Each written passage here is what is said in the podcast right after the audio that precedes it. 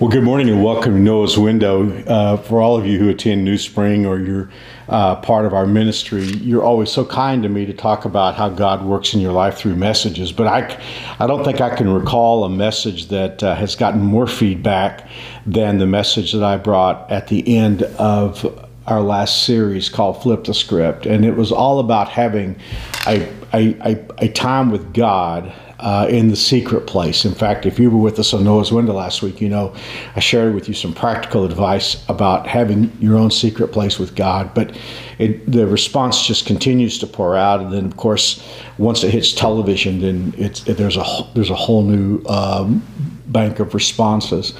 I got a response from a viewer uh, this week, and I thought it was really interesting. This uh, person was talking about how meaningful the message was, and uh, she called the title of the message "Living in the Shadow." You know, of course, it was based on Psalm 91 that says, "The person who lives in the secret place will will live under the shadow of the Almighty." And uh, I thought her title's better than mine. I wish I'd picked that, "Living in the Shadow," because indeed that is that is what we're doing. We're living in the shadow of God's protection and His grace. And again, He is the Almighty, and He can do anything. But uh, a couple days ago, Mary Alice and I, in our private devotions, were reading through part of the Psalms, and I, I heard her read a verse, and I thought, man, I wish I'd put that in the talk um, on Flip the Script or Living in the Shadow. So you don't know what to do. Uh, at least for our Noah's Window audience, I want to come back and, and give you this verse uh, to think about as you go to your secret place with God. And it's from the uh, fifth Psalm, and it's the third verse where David says, Listen to my voice in the morning, Lord. Here's the part that I really like. Each morning, I bring my requests to you and I wait patiently. I, that one little sentence to me has so much to say about our time in the secret place. First of all, the word each.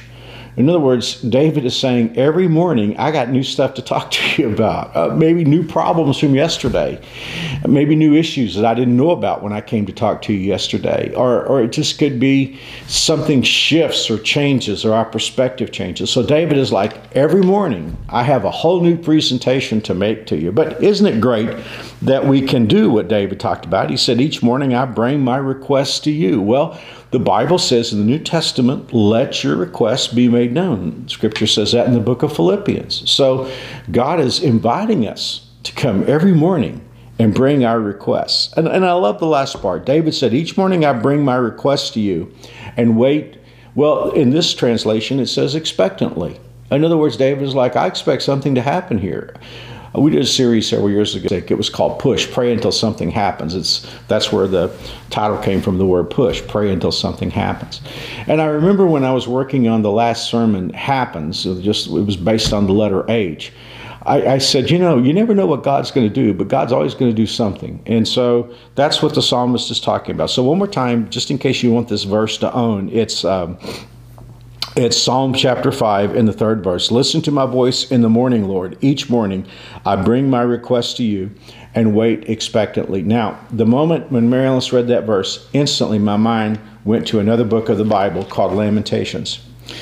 In Lamentations, there's one of the, uh, well, it's a verse that a famous song comes out of, and it's a verse that many of us love very much. But I want to go back to that idea that David brought up each morning. So get that in your mind each morning, each morning. In, in Lamentations chapter 3, verse 23, the writer, Jeremiah, writes, Great is his faithfulness. Well, that's where the song Great is Thy Faithfulness comes from. In fact, uh, and I received a gift some time back with all the lyrics of Great is Thy Faithfulness. It's in our living room, it's prominent in our living room. We look at it every day. So Jeremiah writes, Great is his faithfulness. But now listen to this new part. Now remember what David said? David said, Each morning I bring my request to you. Look at this. His mercies begin afresh each morning. Did you catch that? Both verses have each morning. David is like, each morning I'm going to bring my requests to you. And Jeremiah said, each morning his mercies are new. It's not like we emptied out, you know, some of God's mercy yesterday and he only has a limited supply for today.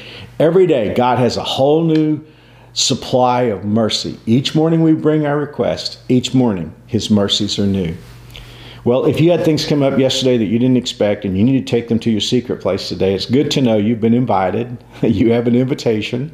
Uh, you don't have to stand out in the corridor and convince somebody to come in that you can talk to God. I mean, God has already invited you in, and He's got new mercies today to deal with the issues that you bring to Him.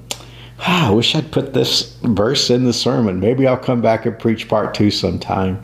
But I love this. David said, Each morning I bring my request to you and I'll wait expectantly. Let's pray. God, thank you for the opportunity to come talk to you today uh, and to bring our request to you.